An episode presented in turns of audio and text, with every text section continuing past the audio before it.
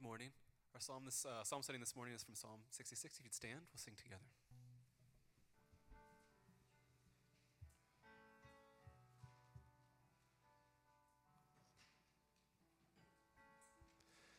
Praise our God, O people. Let the sound of his praise be heard. Praise, O God, our people. Let the sound his praise be heard. Praise our God, O people. Let the sound of his praise be heard. Who has kept our soul among the living and has not let our feet slip? For you, O God, have tried us as silver is tried, yet you have brought us out of a place of abundance. Praise our God, O people. Let the sound of his praise be heard. Praise our God, O people. Let the sound of his praise be heard. Come and hear, all you who fear God, and I will tell you what he has done for my soul. I cried to him with my mouth, and high praise was on my tongue. Blessed be God, because he has not rejected my prayer or removed his steadfast love from me. Praise our God, O people. Let the sound of his praise be heard. Praise our God, O people. Let the sound of his praise be heard. Crown him with many crowns, the Lamb upon his throne.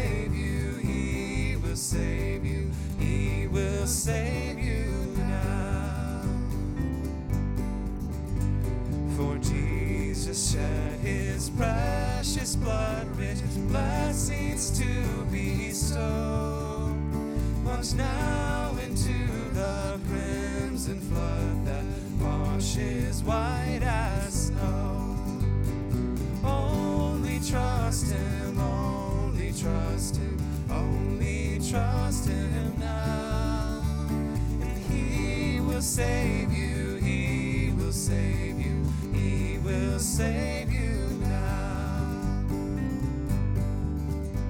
Yes, Jesus is the truth,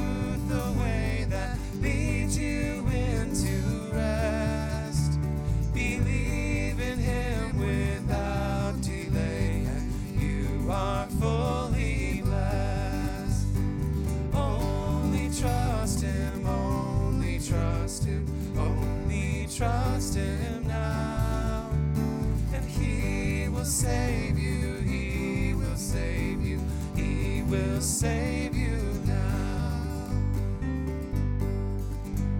Come in and join this holy band and unto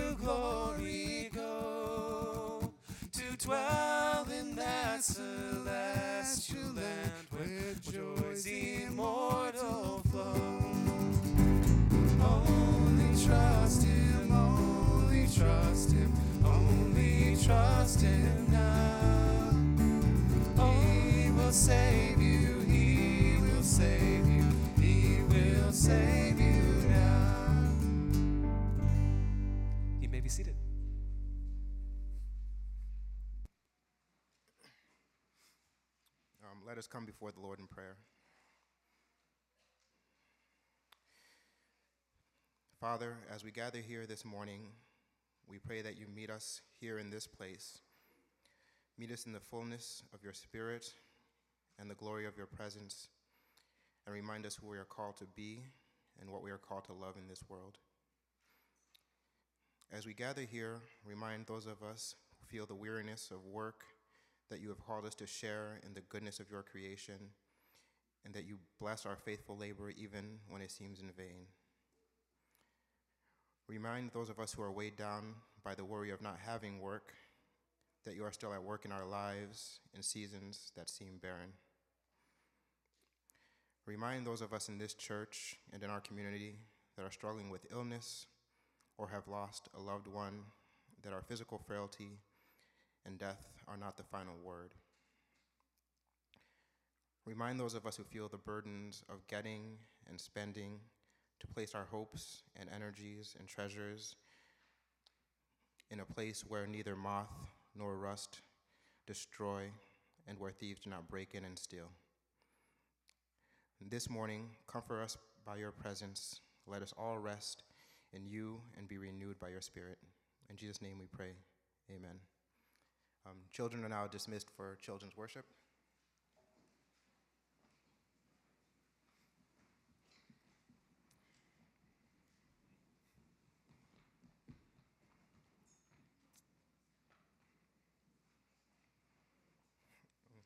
Um, we'll now continue our service with a time of, of confession. We'll first do so together corporately, um, and then we'll have a time to, to bring our personal confessions to the Lord. If we say we have no sin, we deceive ourselves, and the truth is not in us. But if we confess our sins, God, who is faithful and just, will forgive us our sins and cleanse, our, and cleanse us from all unrighteousness. In humility and faith, let us confess our sin to God. Lord, we are prone to forget your promises. We are prone to see only ourselves and to live as though you, O Lord, are powerless in the face of our circumstances.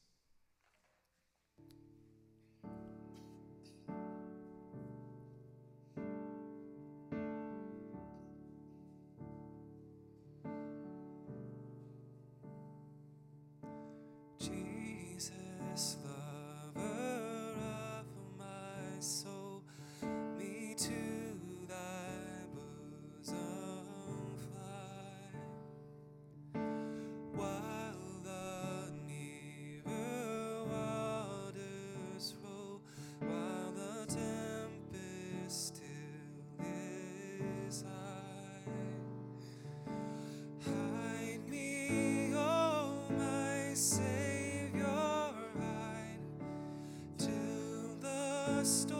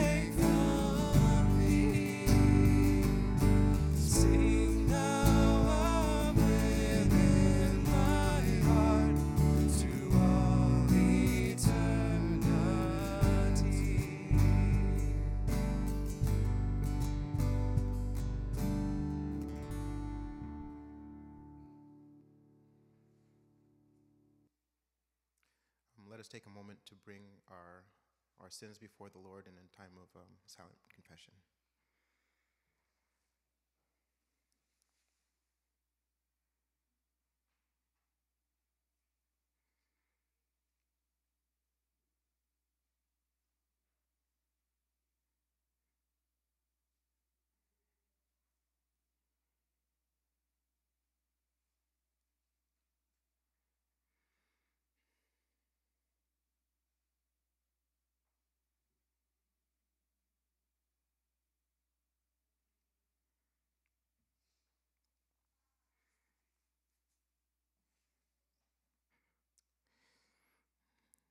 Good Father, we thank you that you are merciful and gracious, slow to anger, and abounding in steadfast love and faithfulness.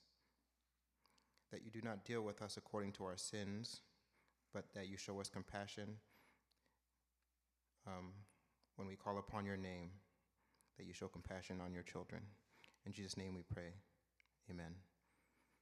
Please stand for the words of assurance.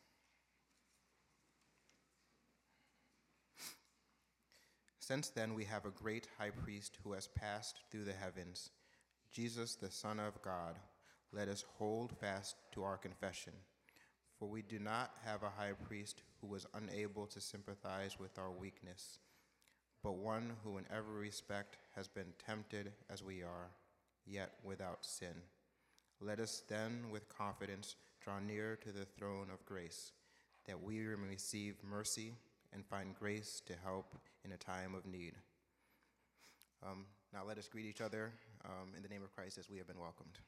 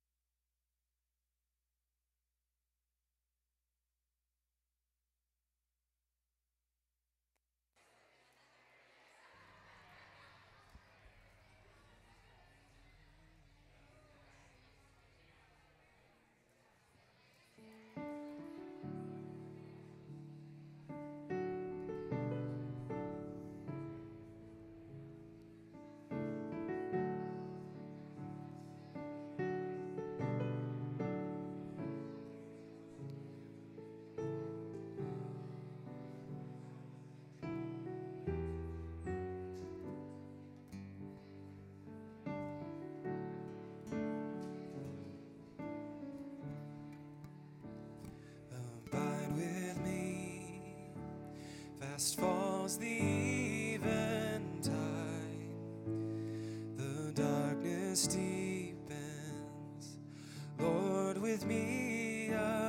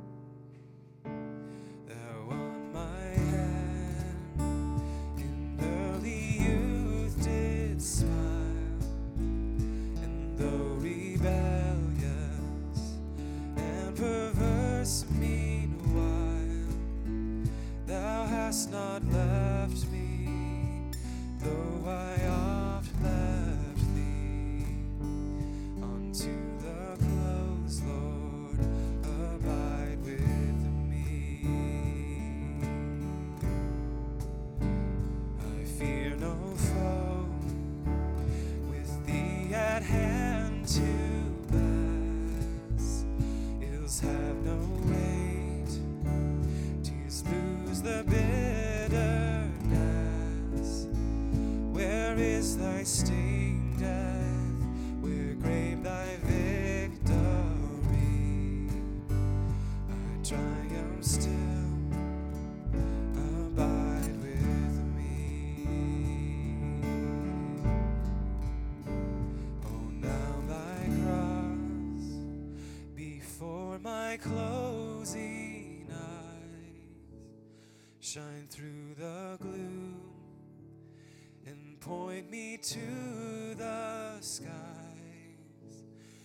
As morning breaks and earth's vain shadows flee.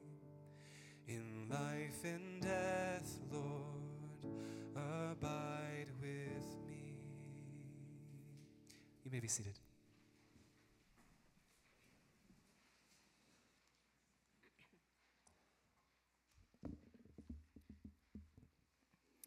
Our Old Testament lesson is from 2 Kings chapter 5, verses 1 through 3 and 7 through 15.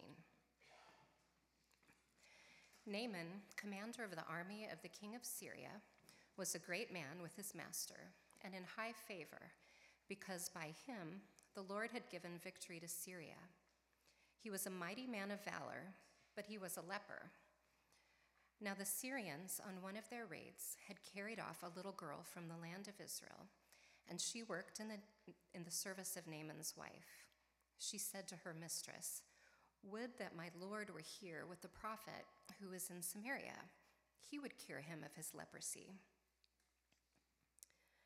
And when the king of Israel read the letter, he tore his clothes and said, Am I God to kill and make alive, that this man sends word to me to cure a man of his leprosy?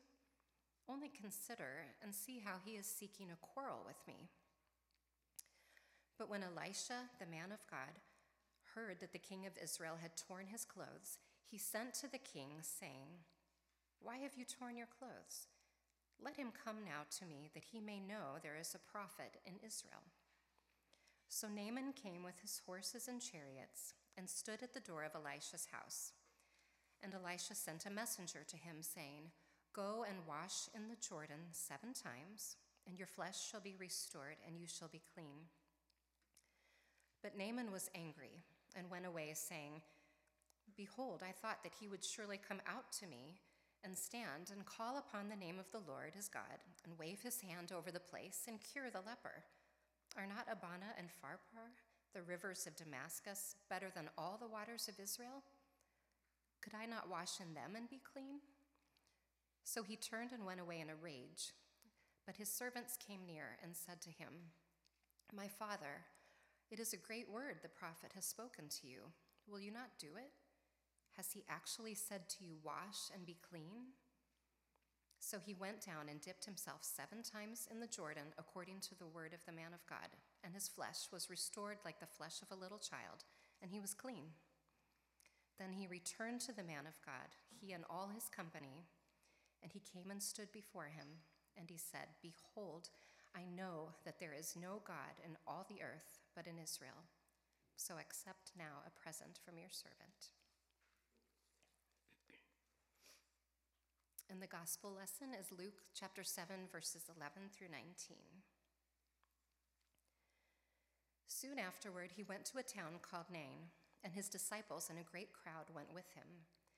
As he drew near to the gate of the town, behold, a man who had died was being carried out, the only son of his mother, and she was a widow, and a considerable crowd from the town was with her.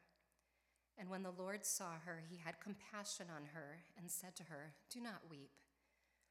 Then he came up and touched the bier, and the bearers stood still. And he said, Young man, I say to you, arise. And the dead man sat up and began to speak, and Jesus gave him to his mother.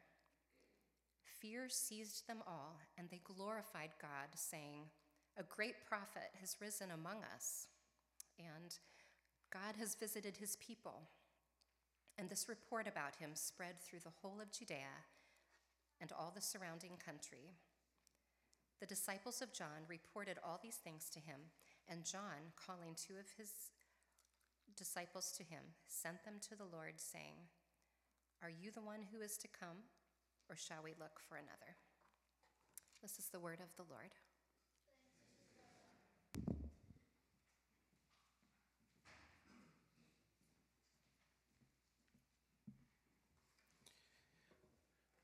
Good morning.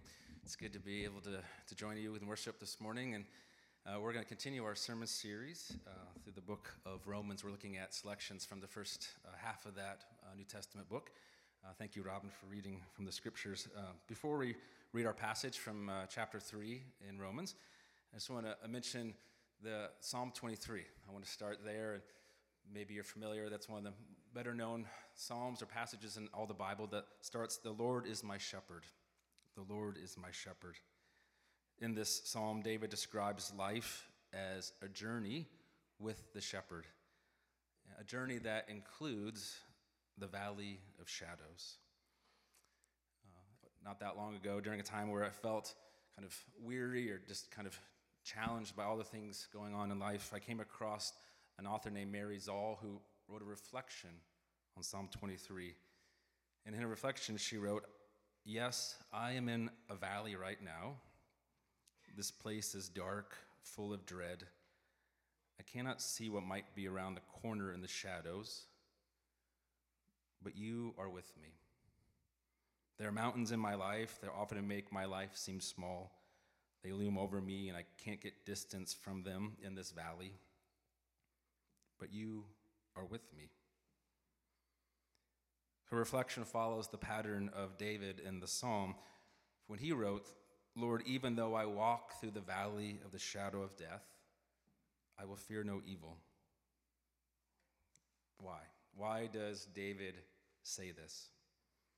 He says, Because you, Lord, are with me in a place of darkness and dread, when he can't see what's ahead, as mountains loom over him, David finds that there is somewhere to go, or as he put it, someone with him. I will not fear. It's not because he has plenty of money, or because everyone thinks well of him, or because he knows what to do. No, I will not fear, because you, Lord, are with me this source of hope, this idea that I am not alone, but one is with me, is the same source of hope that the letter of Romans has been circling around us. It's inviting us to think about this promise, especially in relationship maybe to the questions that we've been asking. Does God leave us in our sin and misery? Or am I alone just with my own resources or my own questions? And what Romans has been inviting us to see is that the gospel of God, what the, the letter is about, is the answer is no. That you and I are not alone. That there is something more than just my resources that I can bring to the table. The Apostle Paul writes this letter to the small church in Rome, but he makes clear that it's not him, it's not that church that's the main subject of the letter, but rather the main subject is what he calls the gospel of God. The gospel of God, this announcement that God, because of his great love through Jesus, through Jesus' life and death and resurrection, has acted to rescue all who believe Jew and Gentile, the wise and the fool. To answer that question, does God leave us with the answer of no? We see this continued theme in our passage today. But here, this message that God is with us and God is for us, it is communicated through the phrase, the righteousness of God. The righteousness of God. We see in this righteousness this promise that we are not alone, but that in Christ, God is with us and for us. So let's look at our passage. This is from Romans 3, verse 19 through 26. You can follow in your order, or you can follow in your Bible. Now we know that whatever the law says, it speaks to those who are under the law, so that every mouth may be stopped, and the whole world may be held accountable to God. For by works of the law, no human being will be justified in God's sight, since through the law comes knowledge of sin. But now the righteousness of God has been made has been manifest apart from the law although the law and the prophets bear witness to it. The righteousness of God through faith in Jesus Christ for all who believe. For there is no distinction, for all have sinned and fall short of the glory of God, and are justified by his grace as a gift, through the redemption that is in Christ Jesus, whom God put forward as a propitiation by his blood to be received by faith.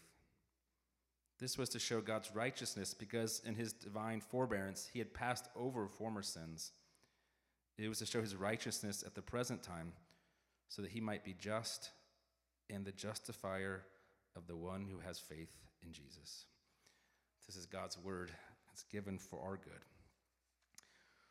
Well, as I said, our passage is about the righteousness of God what I want us to see, I'm hoping that we'll see, is that this righteousness speaks of God's character, that God is faithful even when we are unfaithful.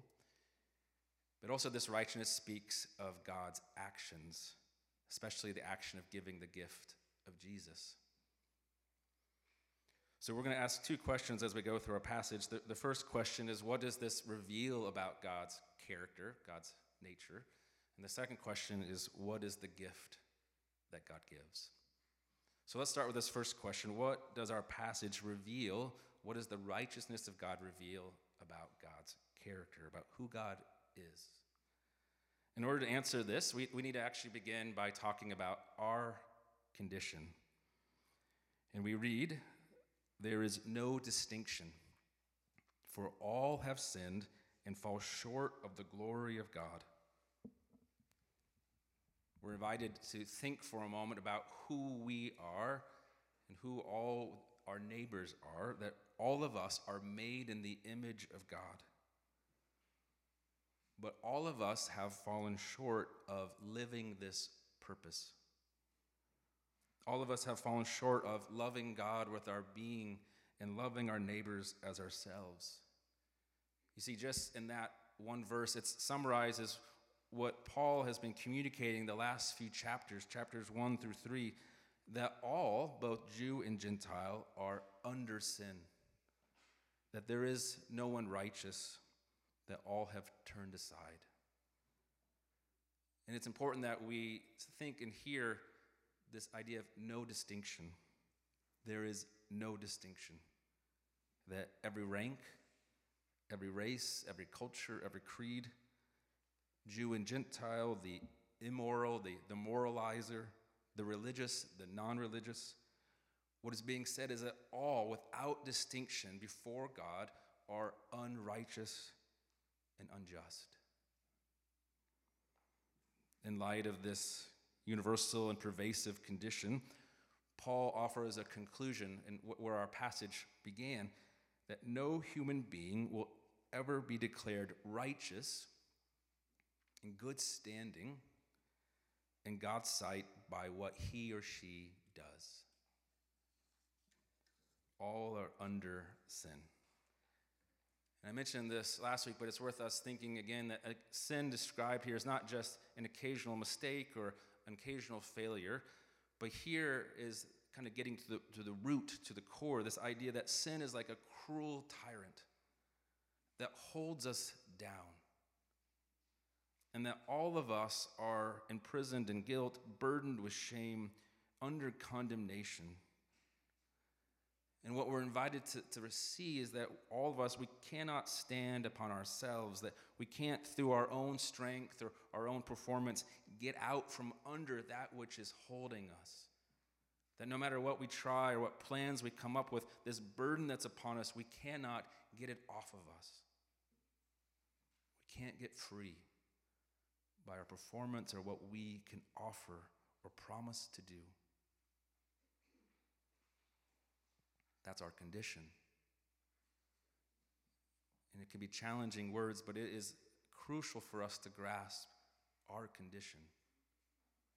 And after hearing, though, this condition, our passage says, but now. Do you see the transition? But now God has intervened. But now God's righteous character has been revealed. What has been revealed about who God is, about God's character? In the face of our unfaithfulness, God is faithful. All are under sin, but now the faithfulness of God has been made known. No one can be justified by works of the law, but now, apart from the law, there is a righteousness through faith in Jesus. But now. So, two important words two important words. And in these words, we're reminded of another reality one beyond you and beyond me, beyond this world. In these two words, we rejoice that there is a voice and a power beyond all other voices and all other powers. One author trying to grasp what this is saying, describes the righteousness of God as the even so, or the nevertheless, or, or despite all this. Meaning, imagine this despite all humanity's evil or injustice, God is faithful. Even though I have chosen to do this or have failed to do that, God is faithful. One of the questions that I think is so important for us as a church, but us also individually, and a question that I think many of us have or comes to mind is what is our God like? What is the character of God? Like, who, who is God? And this is a question that gets addressed numerous places in the scripture. In the Old Testament, there's a place in Exodus 34 where it's almost like a, an answer to this question the Lord is a God who is merciful and gracious, slow to anger, abounding in steadfast love and faithfulness. Adonijah reminded of us this morning when we prayed. Or there's Psalm 147 Who is God? The Lord God is the one who lifts up those who have fallen, who gathers the outcast, who binds up the brokenhearted. And here in Romans, if we ask the question, what is God like?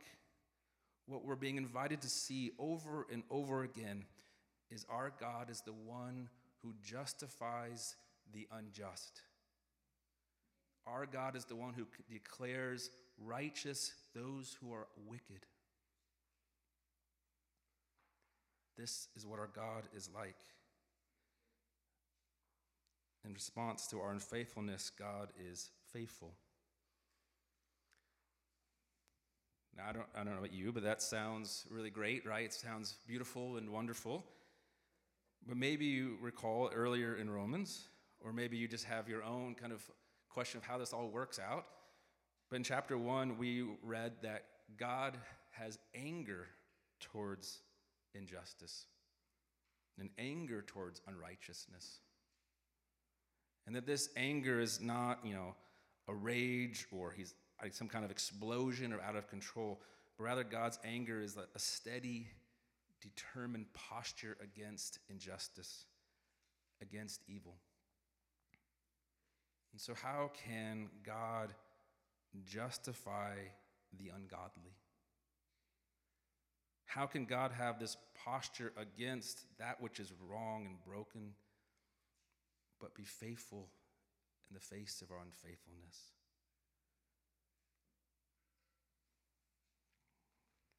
Well, the solution to that question, most importantly, is not something that you create. The solution to that challenge is not something that I create or that we make happen. If you want to grasp the message of the gift, is that this is not something that you and I do, but it is a gift of God, the gift of the cross of Jesus. In this gift of Jesus, God becomes both just and the justifier of all who have faith. God is the one who is against that which is evil, but the one who remains faithful and redeems those who are ungodly. So, this is who God is. And this is who God is. And the cross then leads us to the second question of what is the gift that God gives? What is the gift that He gives out of who He is? And there's a, the verse that we can read that we are justified by his grace as a gift through the redemption that is in Christ Jesus, whom God put forward as a propitiation by his blood to be received by faith. There's a lot happening in that verse. And so I want us to take some time to kind of work our way through this, starting first that we are justified. This is, this is the gift. This is what God gives. We are justified. So, justifi- justification is the opposite of being condemned. But both of these are pronouncements. Condemnation is the announcement of guilt, a formal censure you have lost your standing in some regard. And while condemnation is a loss, justification is the opposite. It is a positive where we are not merely forgiven, but we have a new standing, a new pronouncement. And this pronouncement is the opposite of condemnation. It is the announcement that you and I are fully accepted by God. Our new standing, fully accepted by God. And the source of this new standing, our full acceptance and peace with God, is God's grace through Jesus. It's not our credentials, but from beginning to end, the standing is a gift that God gives. And it's crucial to hear that, that it's from beginning to end. It's not just, let me get you started with a few good steps. But the gift of God is that each and every day of our life, our standing is a gift that He gives us in Christ. And that's why we can say a radical thought that there is nothing that I can do to make God love me more or less. Nothing I can do to make God love me more or less because my standing from beginning to end is set in the person of Christ. It's a gift. So we are justified. This is the gift. And so we can ask how does God justify the unjust? Well, the next part of that verse is that this gift comes through the redemption that is in Jesus. So, this is the gift. Grace here is described as God in love stooping down, God meeting us and coming to us in our darkest and most broken places. To go back to our beginning, the, the God who was with us through the valley of the shadows. God joins us in Jesus.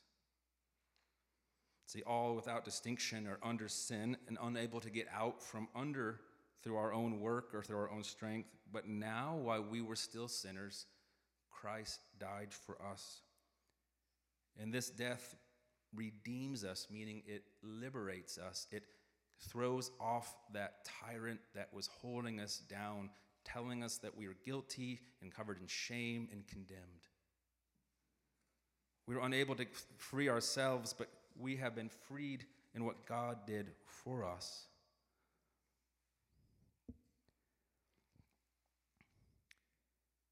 Recently, I saw a post by an author, uh, James K.A. Smith, where he talks about being in Rome.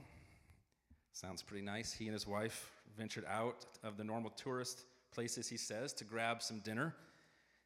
And he wrote in the blog post they came across a park alive with people joggers making laps, an outdoor yoga class, children playing, skateboarders.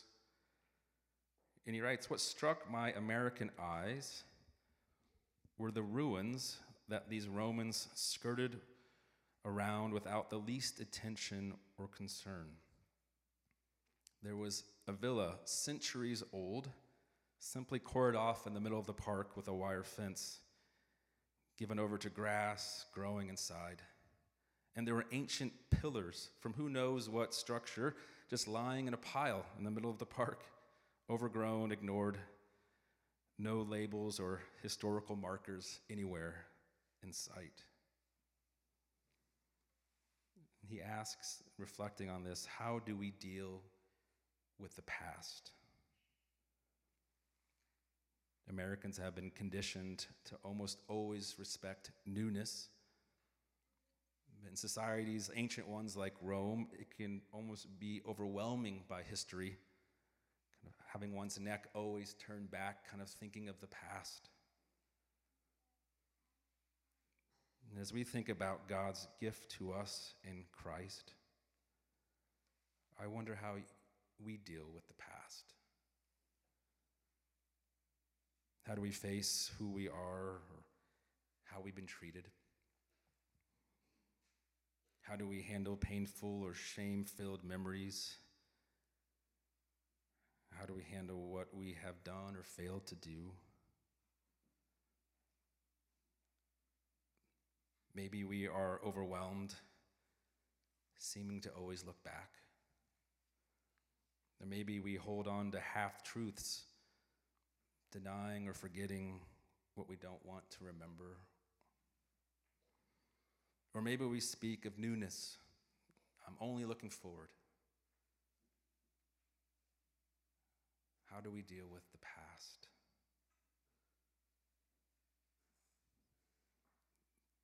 The gospel speaks to such questions. See, our God, who is just, becomes the justifier of sinners. In his love, God presents Jesus as a sacrifice of atonement or propitiation, meaning that Jesus took our place in a full sense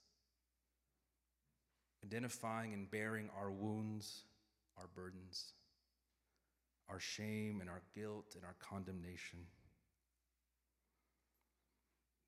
The cross speaks powerfully into all time. Do you see how our passage addresses that? The past and the present. And when the cross looks and speaks into all time, there is no half truths. There is no denying of certain things, no avoiding. God doesn't compromise his standing against evil. He does not wave his hand at sin or mistreatment and say it's no big deal. Rather, through Jesus, he fully bears the weight and the cost of it. He takes our past and takes God's posture of anger away. Jesus takes all this and gives us a new standing. And so it's from this new standing that we can be honest about the past, honest about our experiences and about ourselves, that we can even look it in the eye, that God knows it fully, yet in his atoning blood, he has said we are his and fully accepted by him. And our passage even says beyond that that the cross is this demonstration, it's a public revelation, an announcement. I was under sin, but now Christ bears my sin. I was condemned and burdened, by all that I've failed to be and do. But now, once for all, Jesus has atoned for my past and my presence, fully liberating me and saying that I belong to Him. This is the good news. This is the good news. That all that sought to hold us, to tell us who we were or who we were not, Jesus has taken us out from under it, and we belong to Him. We're told that this gift, this justification through the redemption of Jesus, is received in faith. So today, all who are weary, all who do not want to even think about the past or the present, hear the good news. A gift is being offered to you. Not because you're worthy or because promises you make for tomorrow, but a gift that you can simply receive with empty hands. For that is what faith is not our contributing, not our somehow completing it, but just receiving it. So today, let us acknowledge our need that we can't get out on our own, but that God has given us a gift. Let us receive it in faith in Christ. Amen. Let's pray. Lord, I thank you for who you are, that you are a God that is good and faithful even when we are not. Thank you that you do not just dismiss sin, but that you address it fully, that we can be free and walk in newness of life. We give you thanks in Jesus' name. Amen. Would you stand so we sing together?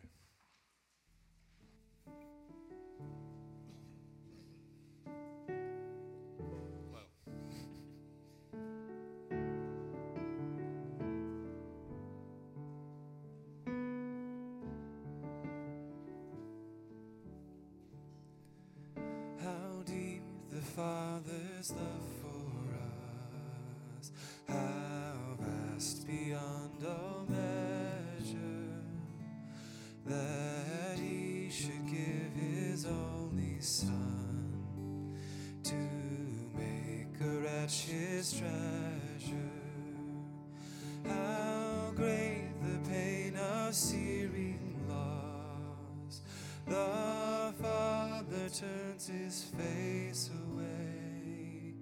as wounds which mar the chosen one, bring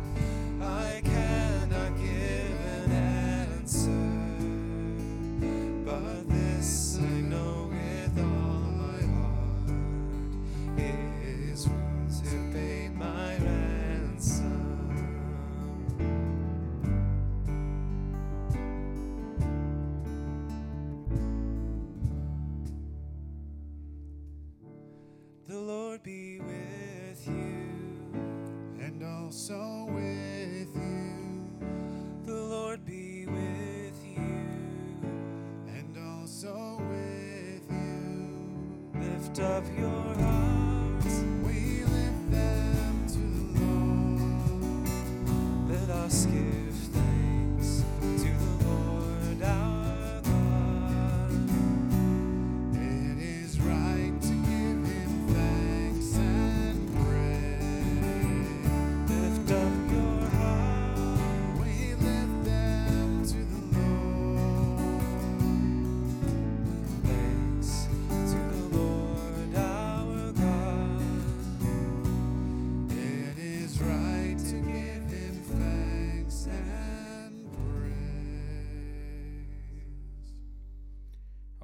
God, you created heaven and earth, made us in your image, and kept covenant with us, even when we turned away and fell into sin.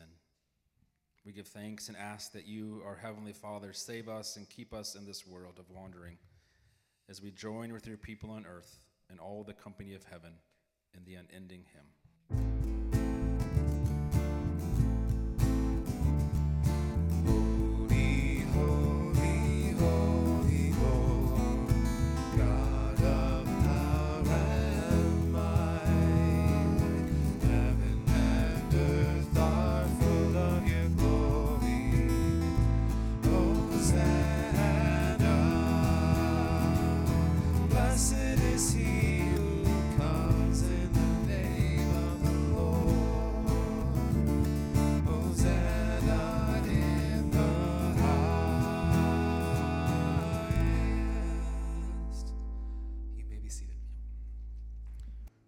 Having heard God's word, we're now invited to come to the table that God sets for his people. And as we gather to receive this gift, it's good to pause and to remind ourselves of the significance of what it is that we see and hold and taste.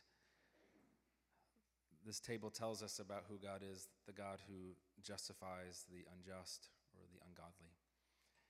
But it also makes it clear, again, that there is no distinction our place at the family meal of God. It's not that some of us, you know, did enough to get here. Some of us are generally okay, and some of us are really, you know, lucky. To, lucky we squeaked in. You know, none of that. There is no distinction. Making clear that wherever our status before the world, our place at God's family table is because of His grace to us in Christ. It is a gift. The seat is a gift. And the gift is set before us in the broken body and shed blood of Christ. So, coming to this table invites us to be honest about ourselves that we cannot get out from under the burden that holds us. We need God to act for us. And it's through His gift that we have a place in His family. That new standing is by His gift and grace from beginning. So, if you are a follower of Christ, if you know of your need and have placed your faith in Christ, receiving that gift, then come and eat. For this table belongs to Christ and it's for his people. If you're not a follower of Christ, let this table be a witness to you about who God is and an invitation. We're thankful that you're here and that you can witness this work that God has done in Christ. Let's pray. Lord, thank you for this table. We pray that you set apart this cup and bread and that by your Spirit you would meet us. Meet us where we are, and by your Spirit, remind us again of your grace that forgives, your grace that lifts our head, your grace that tells us that we are sons and daughters. Nourish our souls by your Spirit. We ask this in Jesus' name. Amen. On the night that he was betrayed, after giving thanks, Jesus took the bread and broke it, saying, This is my body. Do this in remembrance of me.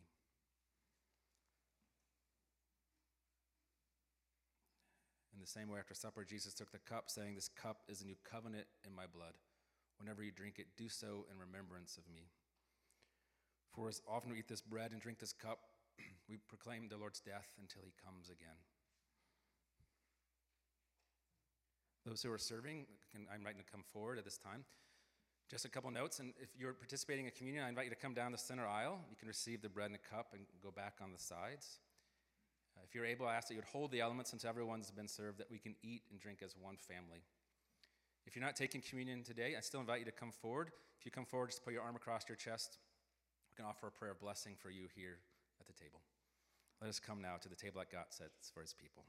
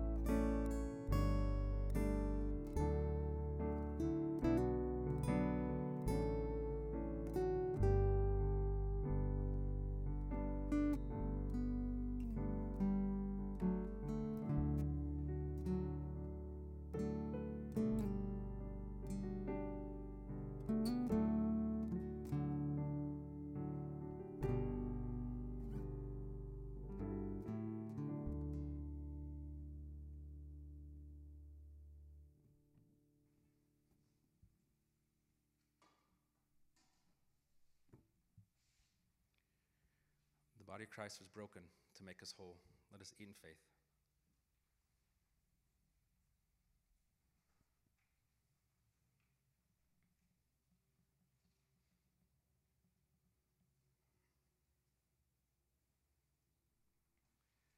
And Christ's blood was shed to cover all of our sins. Let us drink in faith.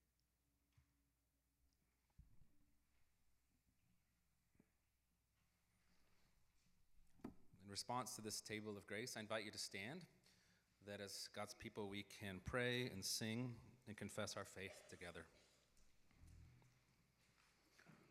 Lord Jesus Christ, you are our true rest and shelter. By your Spirit, help us to be imitators of God, walking in love and obedience to you. Let us rest in your grace and promise of life as we proclaim the mystery of faith.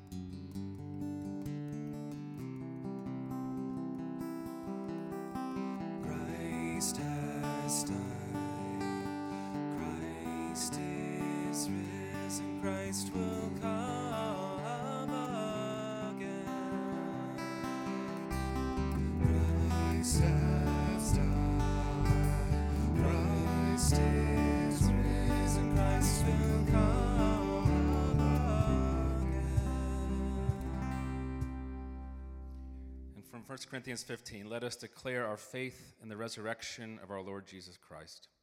Christ died for our sins in accordance with the Scriptures. He was buried.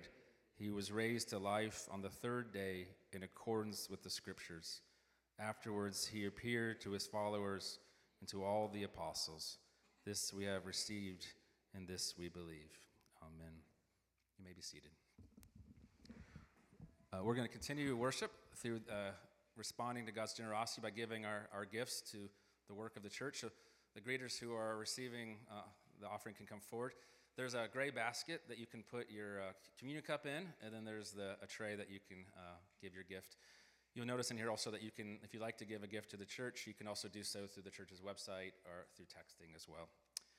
I just want to take a moment to uh, say again, welcome. Glad that you're here, especially if you're visiting, if you're joining us today um, for the first time or just started coming recently. We're really glad that you're here and thankful that you've joined us.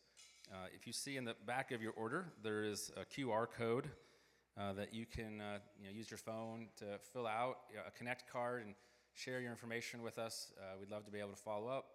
Uh, also, we send out a weekly email every Tuesday with kind of information about the church and ways to get involved, and love to be able to include that. So, uh, you know, fill that out. Or uh, also, if you have questions, feel free to talk to me or, or one of the greeters uh, after uh, the service. A couple of things just to, to note. Um, you'll see in your order that there is an intro to LSBC lunch, and we do this each fall. And it's a chance just for whether you just start coming or you've been coming for a while.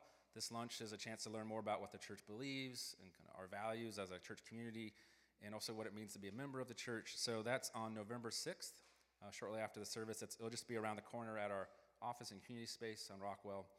If you're interested, uh, let me know. If you have questions, let me know. I'm happy to tell you more about this. Let's continue uh, worshiping the giving of our gifts.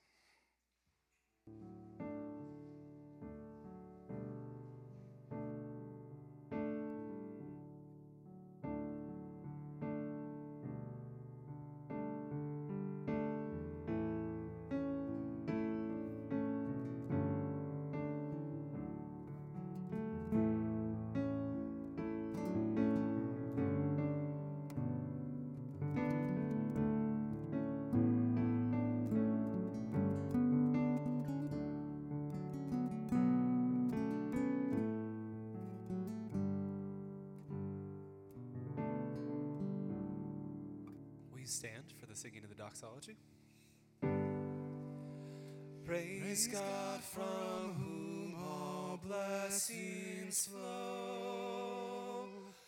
Praise Him, all creatures here below. Praise Him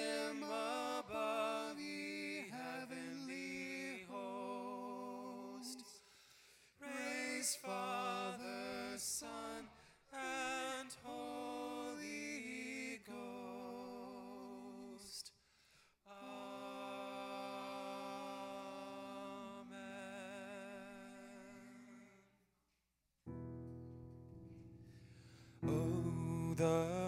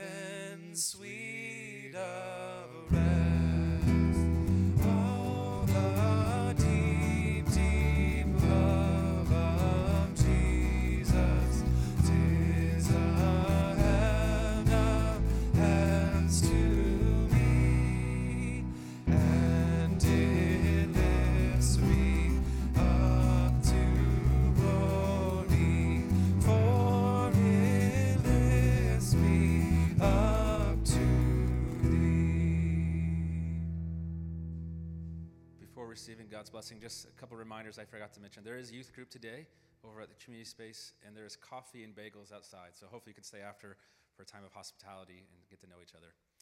Now receive God's blessing. As the mountains surround Jerusalem, may the love of God surround you now and always. In the name of the Father, the Son, and the Holy Spirit, amen. Go in peace.